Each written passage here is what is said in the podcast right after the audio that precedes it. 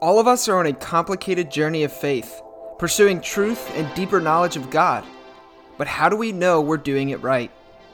Many of you know that faith is a complicated thing, and it can be a painful and difficult journey, and far too often we are not given a space where we can safely address the complications and issues that arise naturally. My name is Joshua Patterson, and one of my best friends, Marty Frederick, and I have agreed to join each other in creating exactly that kind of space where questions and critical thinking are welcome. We want to look honestly at the issues and questions plaguing the Christian church today and to genuinely seek out what it means to live like Jesus in our ever changing world, in our expanding universe, and in our pluralistic society. We believe that doubt is not the enemy of faith but perhaps one of its greatest allies. We think that the Christian life is more about asking the right questions than it is about finding the answers. And we believe we are being called to continually ask those questions, renewing our minds and rethinking our faith in the process. Thank you for joining us on that journey.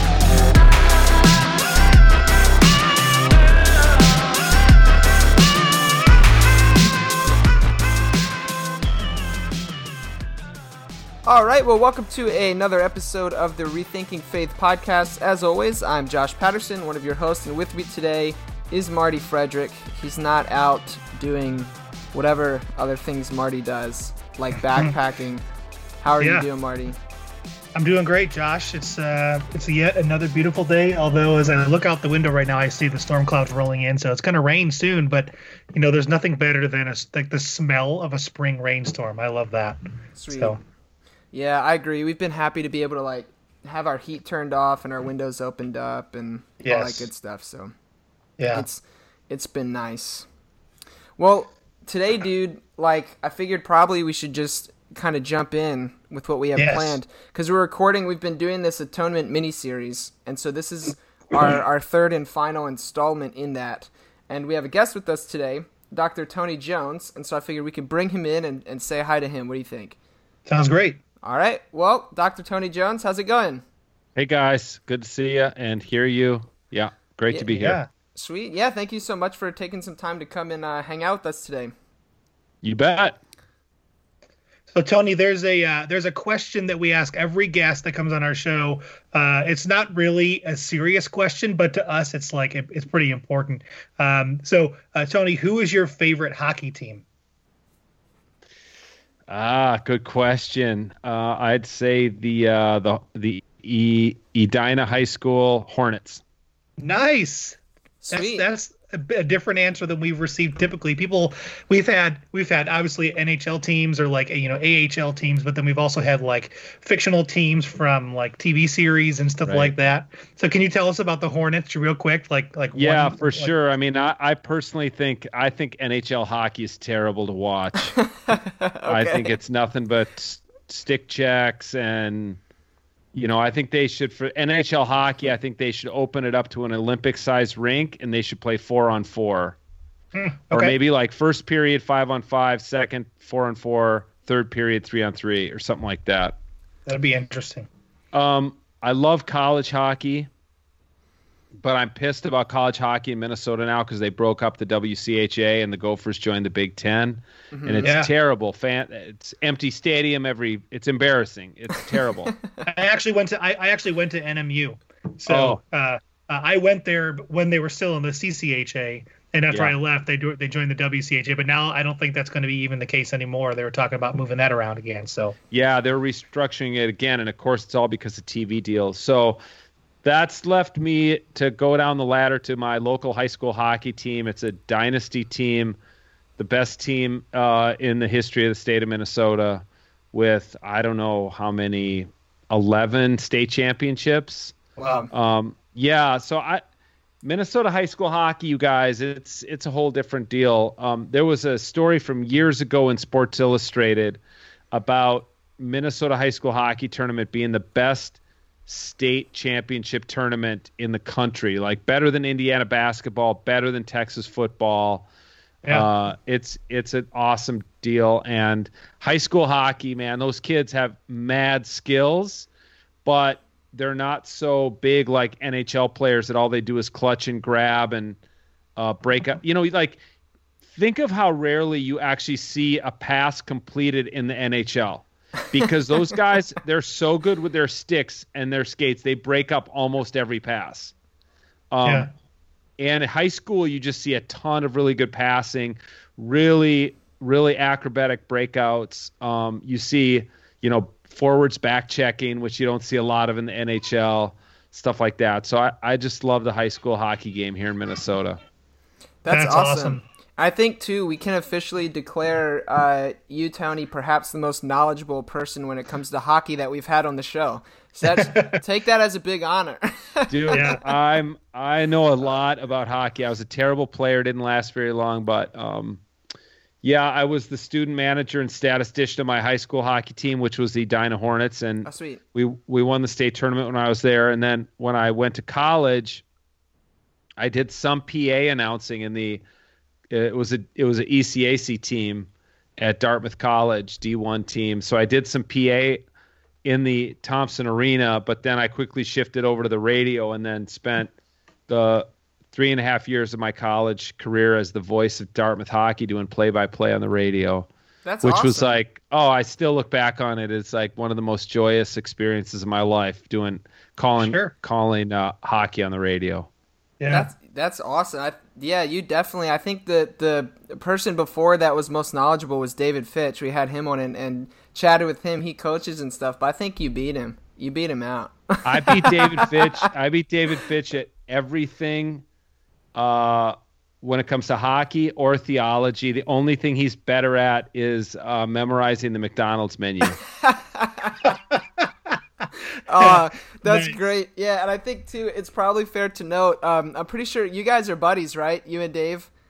Yeah, I mean, I haven't talked to him for a long time, but I mean, for several years, but for sure, like during the high the high days of emergent yeah the emergent yeah. church movement we would speak at a lot of the same conferences cross paths a lot yeah yeah sweet that's awesome man well um before we jump into our topic today, can you just kind of uh, give us some background uh, for our listeners uh, who might not have uh, encountered your work before? Just you know, who are you? What do you do? Uh, maybe a little bit about your faith upbringing, things like that. For sure, yeah. I grew up here in Minnesota, in, in the same town I live in now. Uh, it's a suburb of Minneapolis, and I grew up at a a church that, um, and I don't know, you guys. W- when I was a kid, we didn't talk about mainline versus evangelical. Uh, okay. Those terms weren't really used. My church growing up was a funny combination of mainline and evangelical. It's a congregationalist church, but it did not join the UCC denomination when that when that merger happened in the 50s. So it was an independent congregational church, very mainliney, but with kind of an evangelical heart theologically. Um, then I went to Dartmouth College, as I already referenced. I I got involved in Campus Crusade, which ended up being a huge, uh, very very very traumatic, terrible experience. Mm. Um, and I went straight after college to Fuller Seminary. Again, not really knowing the theology of the place. Um, I mean, I looked at Princeton, I looked at Union, I looked at Dallas. So that just shows you I didn't really know what I was doing. I ended up going to Fuller because uh, a guy who had worked at my home church as a pastor was a New Testament prof there. And I just wanted to go on the West Coast because I'd just been on the East Coast for three years or for four years. So I went to Fuller Seminary, loved it, absolutely loved it, loved it, loved it. I, I'm a huge fan of Fuller Seminary, even though my theology is, you know, significantly to the left of probably their their faculty for the most part. Mm-hmm. Um, after graduating from Fuller, I spent uh, a few years working for a youth mission organization called YouthWorks and living on the Pine Ridge Indian Reservation in South Dakota in the summers, doing short term missions. Then I um, took a job as youth and young adult pastor at my home church in 1997.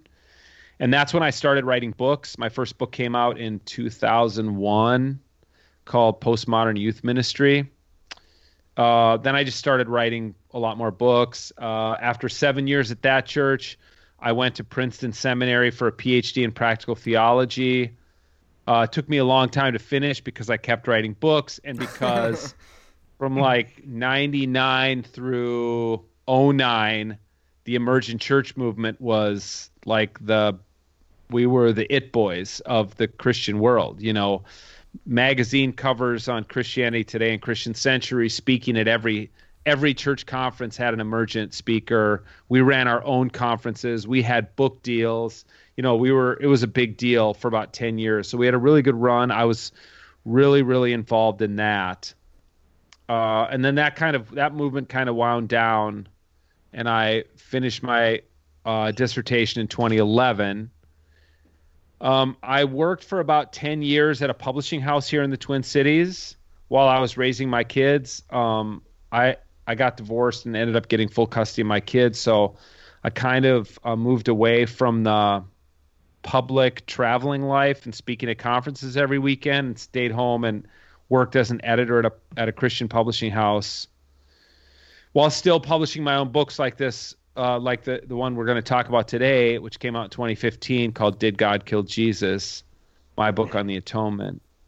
Um, and now I am uh, self-employed again, um, building a brand and doing a lot of writing, uh, and started a podcast and stuff under the brand Reverend Hunter. so people can find me at reverendhunter.com because my my interest right now is particularly in how people find transcendence in outdoors pursuits.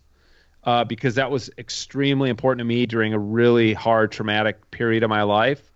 Um, I ended up you know the few preaching gigs I get nowadays are like out in little towns in the Dakotas, and I preach for free in these little churches with 15 members in exchange for them hooking me up with hunting privileges. nice. Uh, yeah, it's awesome. It's awesome. I love it. And so I've done some writing about that. Started a podcast where we talk about this kind of thing, um, and built out a website and stuff like that. So these days. Um, I do a lot of freelance work. I'm on the faculty at Fuller Seminary in the Doctor of Ministry program, and uh, have that podcast I reference, plus another podcast where I talk about spirituality and TV shows, and write for some outdoors journals, and and I'm you know working on three different books. Nice. Yeah. That's awesome, man. So you've you've been like all over the place and have done a little bit of everything, which is really cool. And you you yeah. talked about like all all the stuff you did with the emergent church, and I know uh, Brian McLaren was um, somebody heavily involved in that as well. He put out a book uh, recently. I think Fortress released it about like the Galapagos the Galapagos Islands. That's right. Yeah, yeah, and that was like the outdoorsy kind of thing. So I thought of that when you were talking about, you know. Yeah, I actually acquired and edited that book. Oh, sweet. Uh, yeah, when I worked there, and Brian and I are very close friends, and we share we definitely share a love of spirituality in the outdoors. I, am more into hunting. He's more into fishing. Um, and then, of course, as you can tell from that book, he's like super into tortoises as well. Yeah, yeah he has he yeah. has a bunch of them at his house and stuff, doesn't he? Yeah, that's yeah. right. That's awesome. Sweet. Well, today, man, uh, as you referenced, we're going to be talking about the atonement. And so before we kind of jump in for this series, we've been asking our guests like the same two questions. And the first one is what are we talking about when we talk about atonement? We're talking about the cosmic math equation that happened between three parties on Good Friday. And those three parties are God, the Trinitarian Godhead, Jesus of Nazareth, the incarnate Logos, and humankind, hmm. plus probably all of creation. You, you might wrap humankind in all of creation. So, what happened between those three parties when Jesus died on the cross? That's what the atonement is trying to figure out. It's a big question. Awesome. Yeah. yeah. Yeah. And so so what so then I guess, you know, the it begs the it begs the second question, why is this an important conversation to have? Well, it seems to be kind of important to Paul. True. What happened on the cross? Yeah. I mean, it's not that important to the gospel writers, honestly. They don't spend any time talking about what happened on the cross. I mean, they spend time talking about what happened on the cross in a historical sense, like telling the story of what happened on the cross.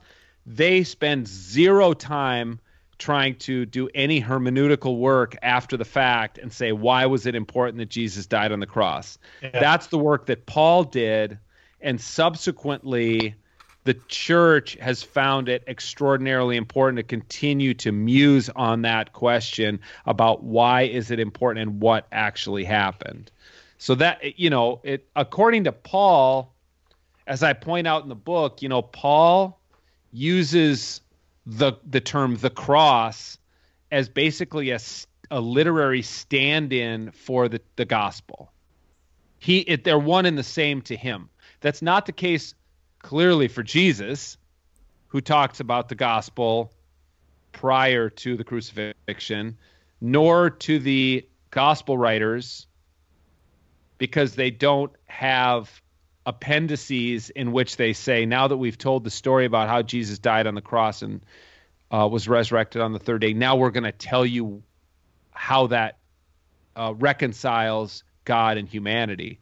But that's Paul is, you know, Paul's obsessed with that question. Hmm. Yeah, yeah, that's man, that's really good too. There, I mean, you have a whole section there where you, um, you know, break down those kind of things. And actually, I was telling Marty before uh, before we brought you in, like um, I read this book like a couple weeks ago, and I did it in about two days. And then trying to write an interview this morning was like trying to jam pack like all this wonderful con you know content into into sixty minutes.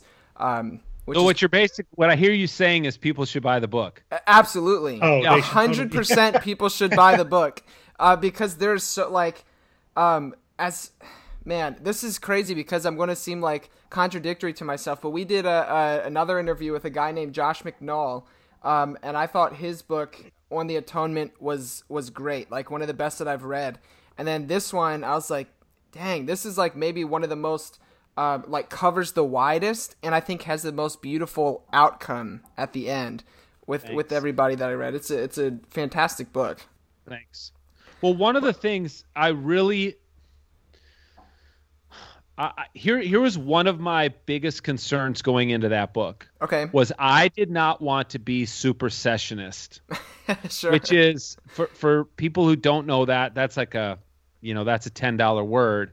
What it means supersessionist means basically people who skip over the Old Testament. Mm-hmm.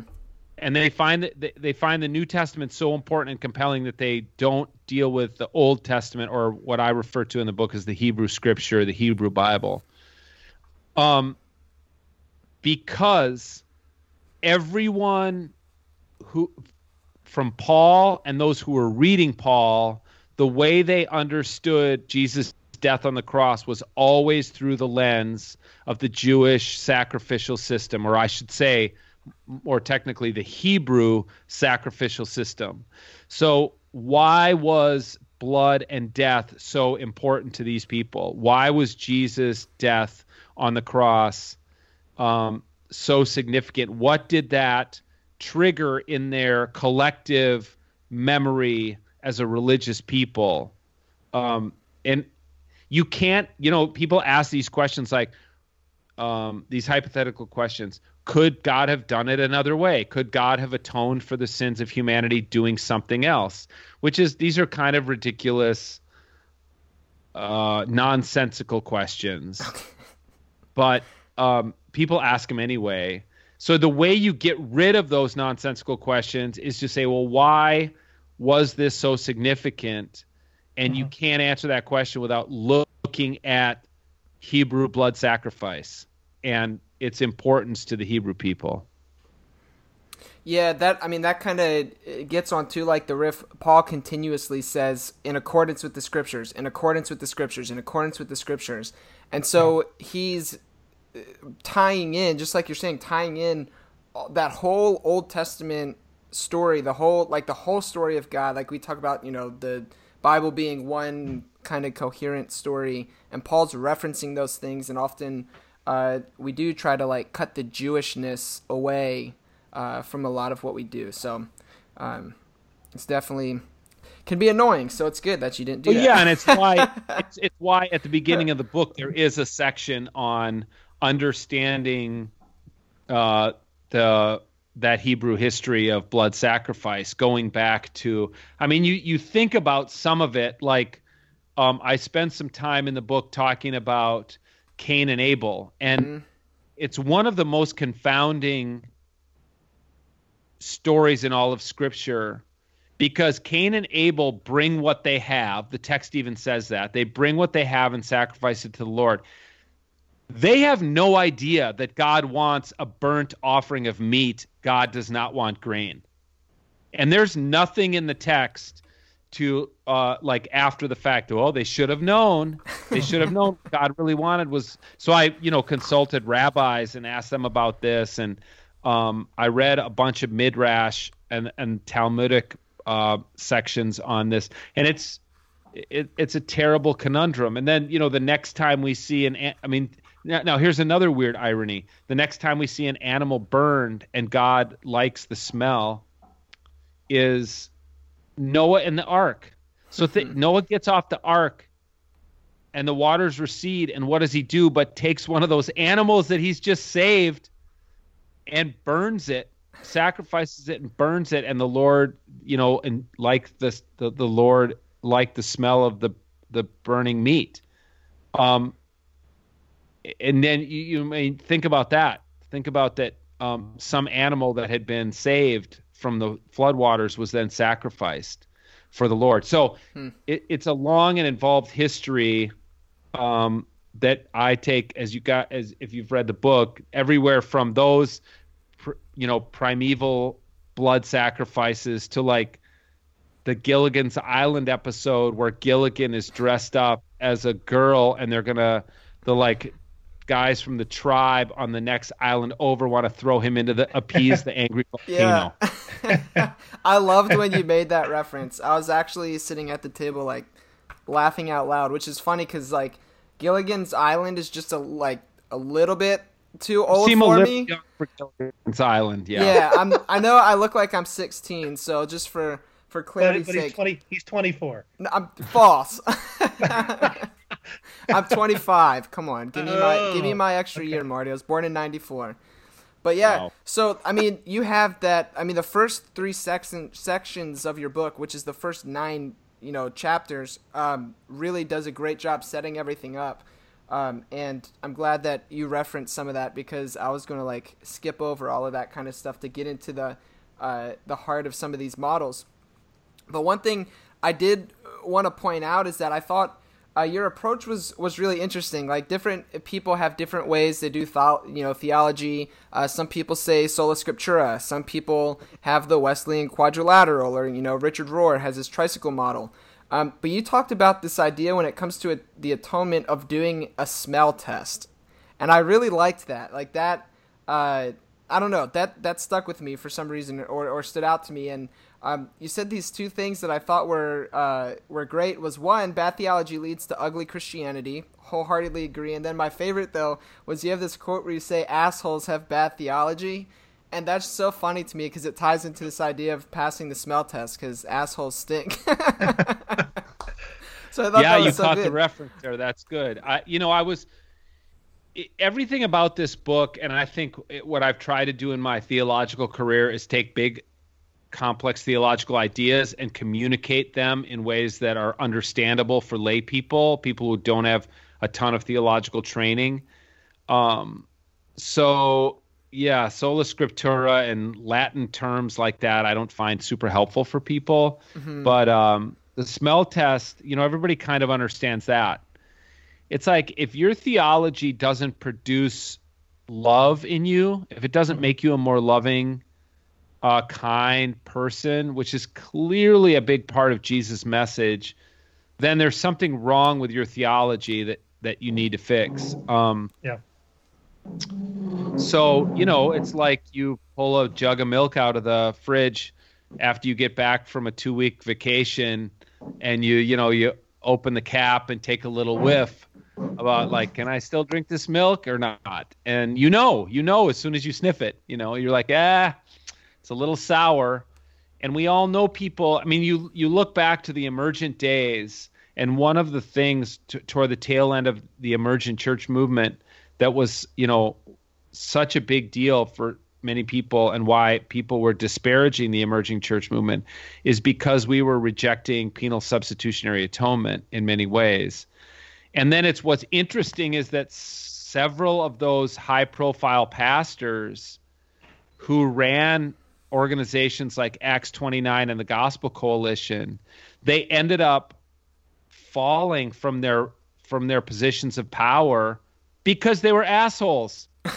Basically because they were assholes and you and I could we could name their names and a lot of listeners would know those names. But it's like they didn't have affairs. They didn't steal money. You know, they're not like televangelists or whatever. They got fired from their churches because they treated people like shit. Yeah. Hmm. And you know what I'm saying? Straight up, yeah. Marty and I worked at a church where we were treated like shit. So that's how I met Marty. We know exactly okay, well, what you're saying. Yeah. And, and that just tells me that there's something wrong with your theology if you treat people like shit. Sure. Yeah, no, straight yeah. up. I agree, which is why I love the the smell test bit so much. And kind of like you pointed out, you um, one of the the first things you kind of jumped in on, and you actually spent three chapters doing it, is looking at uh, what you called like the uh, the payment model, or the the most you know one that people are most familiar with. Um, and I think that ties into kind of uh, perhaps where you got the title for your book, Did God Kill Jesus? Because growing up, the kind of like youth group experiences that you described in your book that was totally my experience. I was told, yes, God killed Jesus. and it was presented as like, God hates you, you're like, God's angry at you, blah, blah, right. blah. So, this uh, payment model, what is it, and why doesn't it pass your smell test? Well, I ask this at the end of each model in the book. I ask a series of six questions mm-hmm. that are meant to kind of drill down a little bit into each model and give an assessment. It's kind of like a test of each model. And it the questions are things like um, what does this model say about God? What does this model say about Jesus? What does this model say about the relationship between God and Jesus? Mm-hmm. Um, what and you know is is it loving? Basically, is does it produce people of love? Is the is the kind of f- final question of each. Um, the payment model it just puts God and Jesus at odds in a way that I think does not jibe with scripture, nor does it jibe with a common sense understanding of what if you believe the Trinity is an eternal relationship of love of three individual members in a, bound into a perichoretic relationship, mutually indwelt relationship um, it doesn't make sense that one of those members would basically say, "I'm about to," you know, one of the metaphors I use in in the book is that it's like God is aiming a gun at us, and then Jesus like jumps in between us and takes the bullet on our behalf. And maybe you guys heard this too growing up at your youth group, but like when when God when God looks at you, he's disgusted by mm-hmm. your sin because he sees you masturbating in your bedroom. Yeah. God sees it all. But luckily now when he looks at you, all he sees is Jesus. He doesn't even see you anymore. He only sees Jesus. Thinking right. like that's terrible. That's first it's terrible. Suddenly secondly, it's ludicrous that the God of the universe couldn't see you and wouldn't know you know, like wouldn't know how God made you. And so one other thing I have problematic uh, that's problematic with the payment model is that the the way you the way that we uh, those what's ironic and doesn't make sense theologically is the same people who push the payment model also push God's absolute sovereignty. Right. So it's like God made this entire cosmos and set it the moral universe in motion knowing that we would sin and knowing that he would have to kill his son in order to set things right again. And that's just that just seems totally weird and backward and makes no sense um that god would set things up like that. Yeah. Yeah, yeah, I agree. And there's, I mean, so many like different uh, like metaphors that have been used. Like I remember one uh, that was used as well as like this idea that uh, with a train track and there was like a baby or something like that on the train track or like or a whole bunch of people or something and then like your son. And so the conductor like pulled the lever at the last moment and it killed his son and saved those people instead. Uh, things like that these metaphors that just made no sense. And like in my mind they like pit god against jesus like yeah. That's yeah exactly. As though two members of the trinity would be at odds with one another or be at war basically. It it yeah. it doesn't make sense. There is i think i have it in a footnote or an endnote in the book but there is some christian music video that's got that railroad analogy. Like they did like a high end film like a short film of it or something but you can find it on youtube. Goodness maybe if we find it we can link it in the show notes or maybe we don't uh, either, either, either one. I know. Ah, oh, goodness. Well, so then it's interesting because one one way that that model has been pushed back against, and actually we see this going on right now with this whole like argument that's going on between Greg Gilbert from Together for the Gospel, basically said, "Hey, Matt Bates, Scot McKnight, NT Wright, you guys are idiots. You're wrong. You don't understand the gospel." And now there's this whole debate and they accuse them of only looking at what you call the victory model or Christus Victor, um, as some of us, our listeners might know it as. So, what what is Christus Victor, or, or in your words, what is the victory model? Yeah, I mean, for, for listeners, like I I gave a different name to each of these because penal mm-hmm. substitutionary atonement doesn't really resonate with a modern listener. Christus right. Victor is Latin. People don't really understand that you know this kind of thing so that's why i renamed each of them um the that that victory model is was very popular in the first millennium of christianity before the payment model became um the dominant model and it basically is it, it's like my my good friend greg boyd is mm-hmm, is maybe mm-hmm. the most popular proponent of that model these days um and it it says that after Adam and Eve were cast out of the garden, the world was given over to Satan's hands, to Satan's lordship, basically.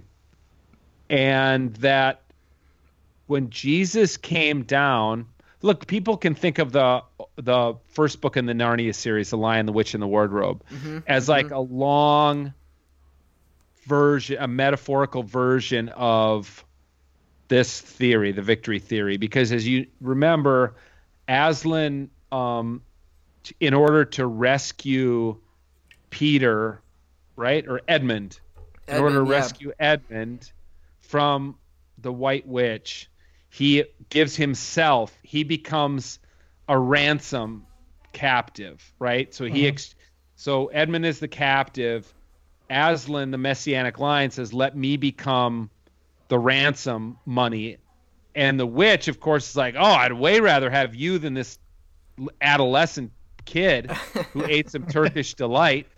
I'll take the Messianic lion any day."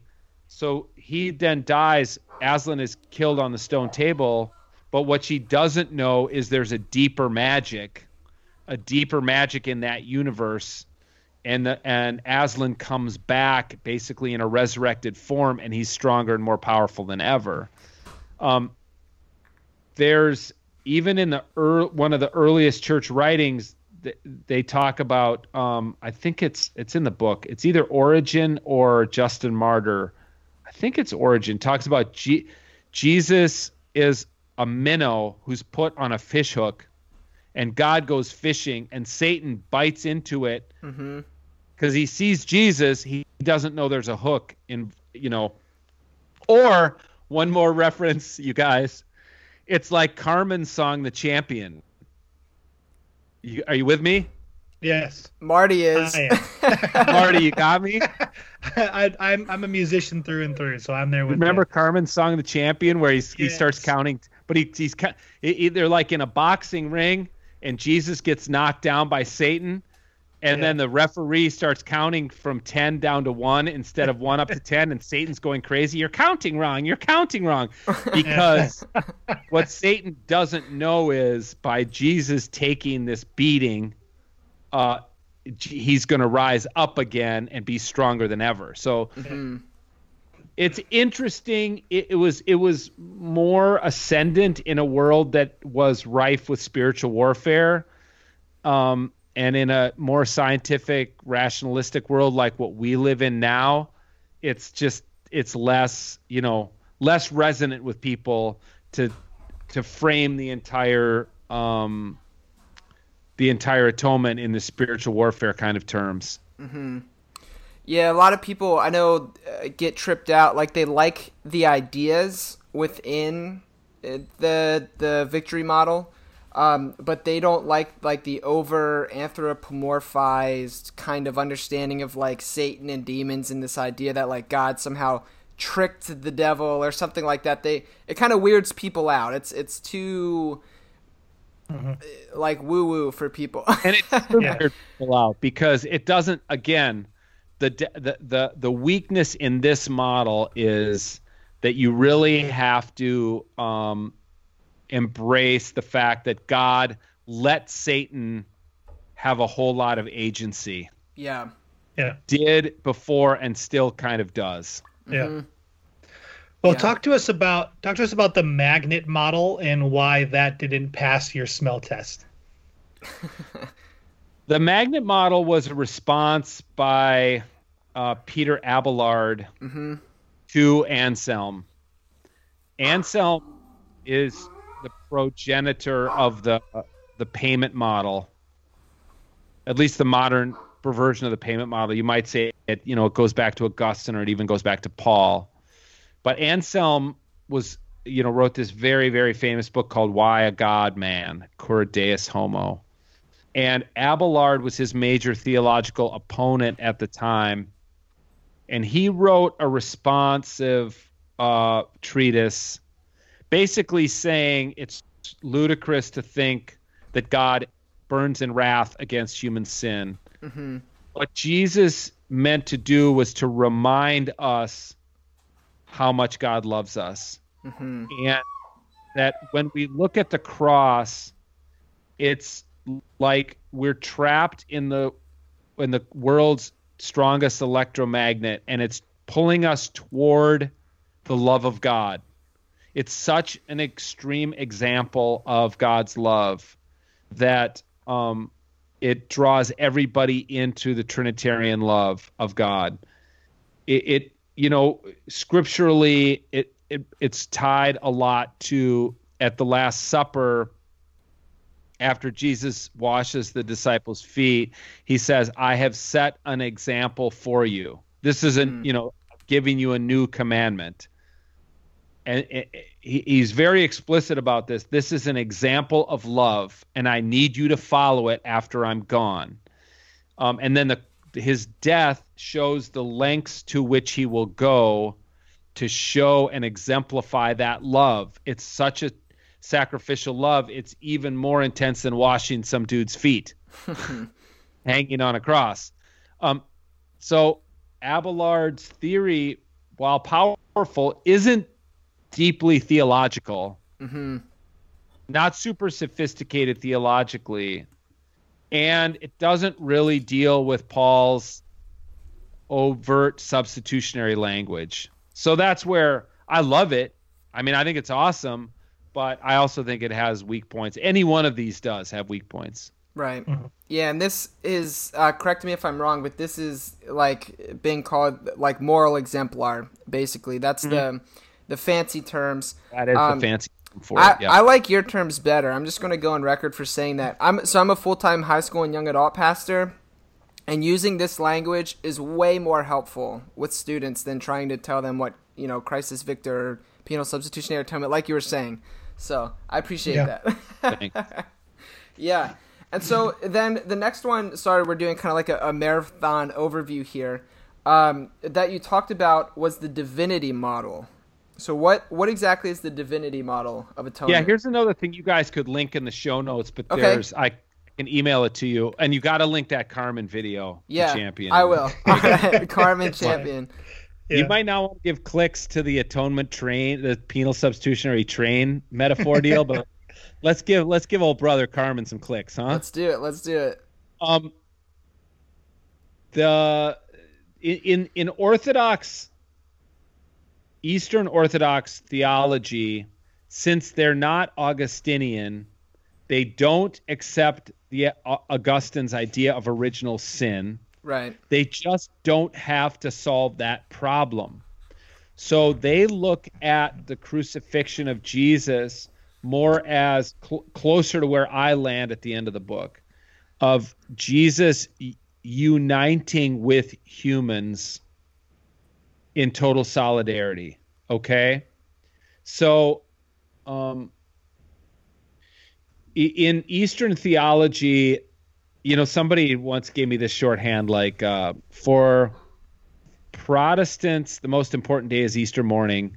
For cat, that's why there's the cross is always empty in a in a Protestant church. Mm-hmm. For Catholics, the most important day is Good Friday, which is why Jesus hangs on the crucifix in a Catholic church.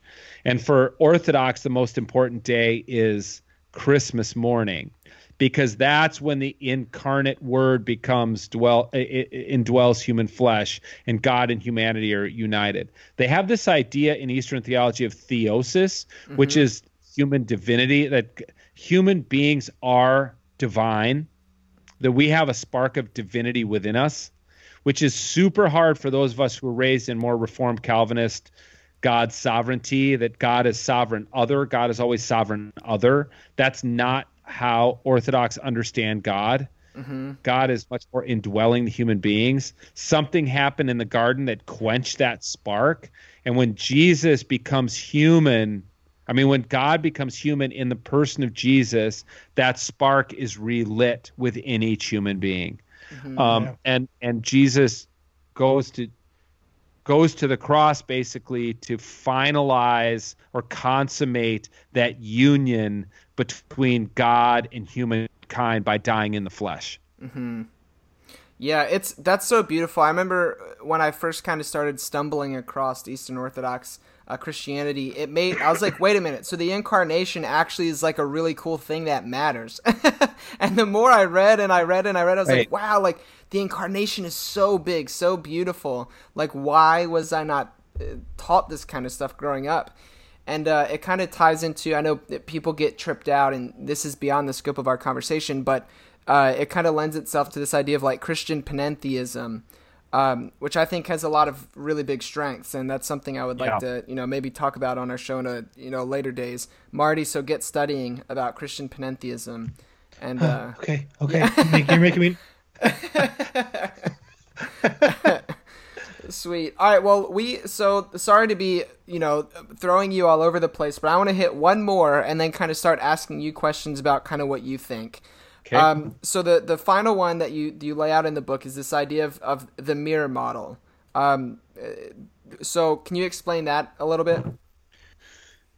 Yeah, that's like that's a, a real favorite of mine. Okay. And it's it's it's based on much more recent thinking, philosophical, theological, anthropological thinking by a guy named Rene Girard. Yep. It's, it's traditionally called the last scapegoat theory.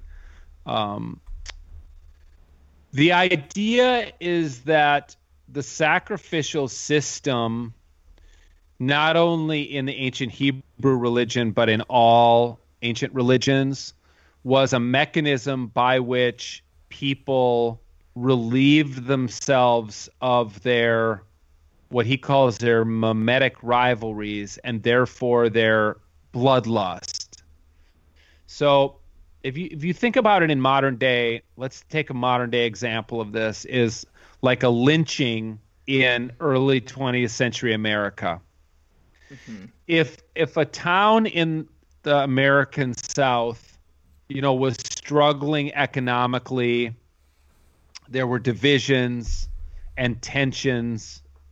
Um, and as we know, the North industrialized and the North, you know, post-industrial revolution was very, very prosperous, and a lot of people in the South were really struggling, particularly after the Civil War. The theory go the theory that Rene Girard would put forth is that the reason that a, they would li- hang a black man from a tree is because they needed somebody to blame for their problems. Mm-hmm. And so people would start to cry out that they, you know, people, their, the, the, the masses had some kind of a bloodlust. And to relieve the tension in their society, everyone would, you know, you some black guy would be dragged out of his house, kind of wrongfully convicted in like a kangaroo court, and then they would drag him out to a tree and throw a rope over and hang him in front of the town as everyone's cheering and the KKK is out there burning torches. And then it would temporarily relieve the tension in that town because they'd pinned all their problems on an innocent victim that they they conferred guilt onto that victim it must be the black man's fault mm-hmm. that things aren't going our way. Mm-hmm. It can't be our own fault. It must be somebody else's fault. So the black man is lynched, and it's like serves as a pressure relief valve temporarily, and then all this rivalry starts to build up again, and then somebody else has to die. There's the scapegoating mechanism is extremely common in human society and extremely powerful as well. Yeah.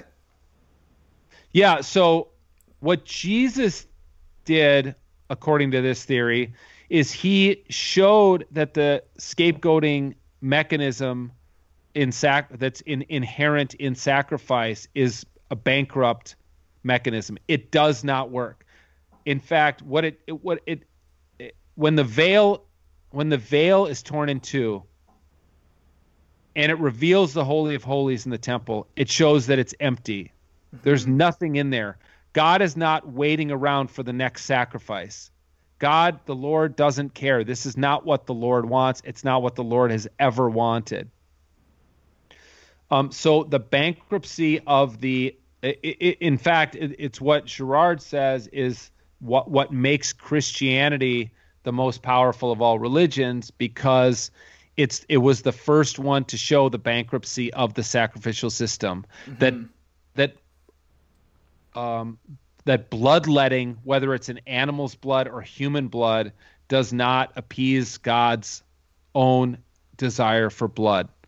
And uh, so, when we look at the reason I uh, use the term mirror, when we look at Jesus on the cross, what we're seeing is our own violent tendencies reflected back at us. A reminder that we will even kill the Son of God, the one truly innocent, sinless victim. We'll even kill that person in order to try to satiate our own bloodlust. Mm-hmm. And and uh, he shows that's not the answer. That's not what God wants, and it doesn't actually help relieve violence in society. Yeah, it it reflects the ugliness of, of humankind, which Boyd, uh, you said your buddy Boyd, Greg uh, ties that in a lot to his like the whole crucif- you know crucifixion of the warrior god bit. Yeah. Um, with the the reflection of, of human ugliness and God allowing Himself to be you know put forth in those terms, but also too just the super con. I mean, like right now today we can see scope scapegoating happening, i.e. China. Everybody, oh, yeah. right? With the coronavirus, yeah. the president, whoever, you know, whatever, blame the Chinese. That's who's to blame. And it somehow unites us because now we have a them. It's their that's fault. Right. It's their problem. They started it. That's who we ha- That's who we hate. And it brings people together, which is crazy. But yeah. Yeah, or or the fact that even before coronavirus, um, the fact that the U.S. was losing manufacturing jobs, it's not because of uh, globalization and global forces. It's because of the immigrants. Yeah. You know, it's because it's it's because of brown people. So let's close the borders and save our jobs. When you know, there's always a scapegoat. It's so much easier to scapegoat the other mm-hmm. than it is to take responsibility yourself. Yeah. yeah. yeah. Well, and I mean, Americans have a history of that. I mean, it goes all the way back to, you know, before Americans were Americans and coming here and scapegoating Native Americans. Um, and, you know, I mean, just, I mean, it, there's, it's, it's a constant swing throughout history that never really goes away. Um, unfortunately, although we may not have as many records of it, I would not, I would venture to guess that it happened even before Jesus was, was put on the cross. Absolutely. Um, oh yeah. But, uh, yeah. Yeah. I mean, so I guess then to kind of go uh, to move on from there, as we're talking about the cross, uh, I guess the I guess to kind of wrap things up, the, I think the big question is like, well, what did happen on the cross? Like, what does the cross tell us about Jesus? Well, it's on page two hundred and thirty. Got it. It is. It is. yeah. That's true. You know, here's where I come down. I, am obviously very fond of the Eastern Orthodox model, and I'm very fond of Rene Girard's uh, model. Um, and what I what I land on is basically this. I mean, uh, there, there's bigger issues at play that people will have to uh, read the book to understand. But yeah. my my model only works if, for instance, God is not eternal. God is everlasting. God is not outside of time, but God is inside of time, experiencing time with us, mm-hmm. and that the history of God's relationship with human beings is a progression of self limitation. So from the beginning, God self limited in the in the creative moment of creating the cosmos that God withdrew God's self, drew some kind of boundary around God's self to allow there to be an other to exist. And we're the other. All creation is the other. And then that God's, I mean, I'll just give one quick example from the Hebrew Bible. Um, Samuel says to God, Israel wants a king. All their all Israel's neighbors have kings. Israel wants a king. God says, Tell them they don't need a king. I'm their king. Three times. This goes back and forth. Samuel goes back to the people. Hey, you don't need a king. The Lord is your king. No, we want a king. All our neighbors have kings. How can we not have a king? We can't have some invisible king. But back and forth, back and forth. Finally, God says, okay, I'm going to let you have a king. The king is Saul. Saul's a terrible king, you know, very yeah. flawed human being. Uh, David is also a flawed king. Solomon is probably the best king, but even he is, as we can see in his writings, depressed, most likely depressed that's it that's one of many examples through God's history with Israel where God limits God's self. God does not operate like a sovereign would, which is another pr- kind of chink in the armor of of reformed like hardcore reform theology. Yeah. God limits God's self and retreats and says, "Okay, I'm going to let you, I'll let you all have a king. It's not going to go well but if you want one, you can have one. I'll let Saul be your king. And God withdraws again. And God withdraws, withdraws, withdraws till we get to the you know last verse of the Old Testament and God goes silent for 420 years before God makes a new appearance in announcing the birth of John the Baptist and then announcing the birth of Jesus a few months later. Um, God's so God's doing two things in Jesus limiting God's self to the most radical extent we can imagine by actually encasing God's self in human flesh and also showing complete solidarity with the human condition by becoming human.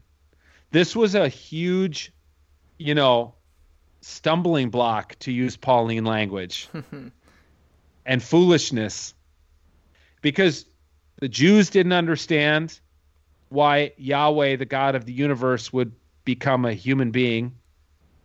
And the the Hellenists, Paul met with on um, Mars Hill, who understood a very Platonic, ideal, immaterial, spiritual only version of God, also did not understand how would God of the universe become. God is pure mind. Why would God become encased in human flesh. It didn't make sense to the Jews or the Greeks. Mm-hmm. Uh, it didn't make sense to Augustine as a Manichaean. Like he really struggled with this. Um, so I think the way we then reconcile it is we say it's God's, and, and Paul sings about this in Philippians 2. It's God's ultimate act of humility to become human to the point of even dying on a cross to show complete and utter solidarity with humankind.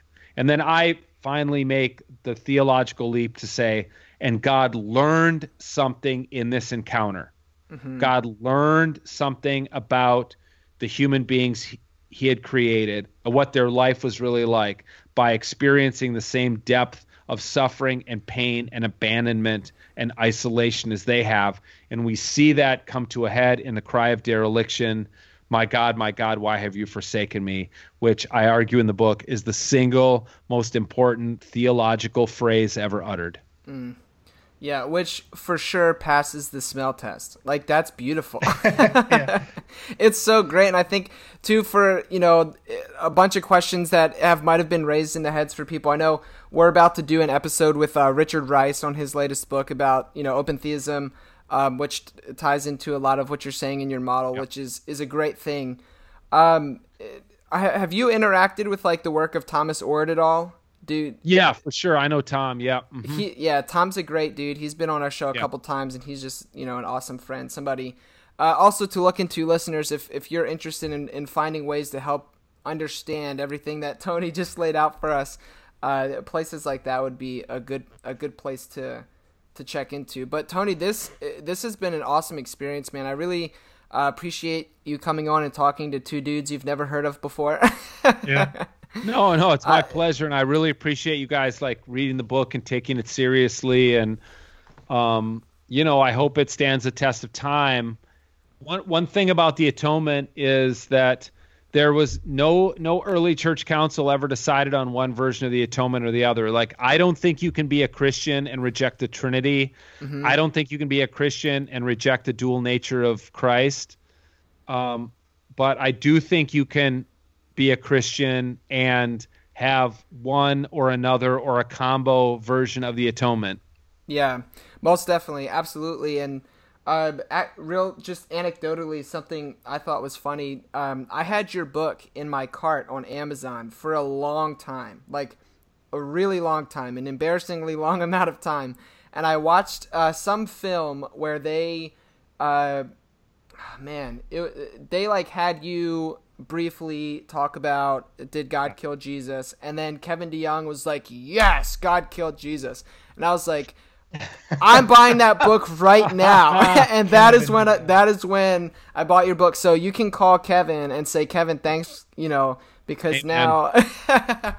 God can speak through Balaam's ass, then he can even speak through Kevin DeYoung or that crazy anti, that crazy movie that was pro penal substitutionary atonement. Yeah, man, That's funny. That was a rough one, and um, we actually, man, we did an episode on that film a lot, like early stages of the show, and we had a different uh, ho- co-host. Marty was not on. The co-host was uh, a buddy of mine who is super reformed, um, and so that, man. But I struggled with that film. I bet. Yeah. Anyways, Tony, thank you so much. Where where can people go to find you? Obviously, we're gonna we're gonna link your book in the show notes. Uh, people cool. buy "Did God Kill Jesus?" It's a great book. There is Thanks. so much that is packed into the pages of this book that we didn't even get a touch on today. Um, yeah. We could have talked to Tony for like hours, but he's a busy dude. Well, I'm happy to come on another time and continue the conversation. People oh, can find me at reverendhunter.com. Um, Probably if they just Google Reverend Hunter, it's going to sh- come up.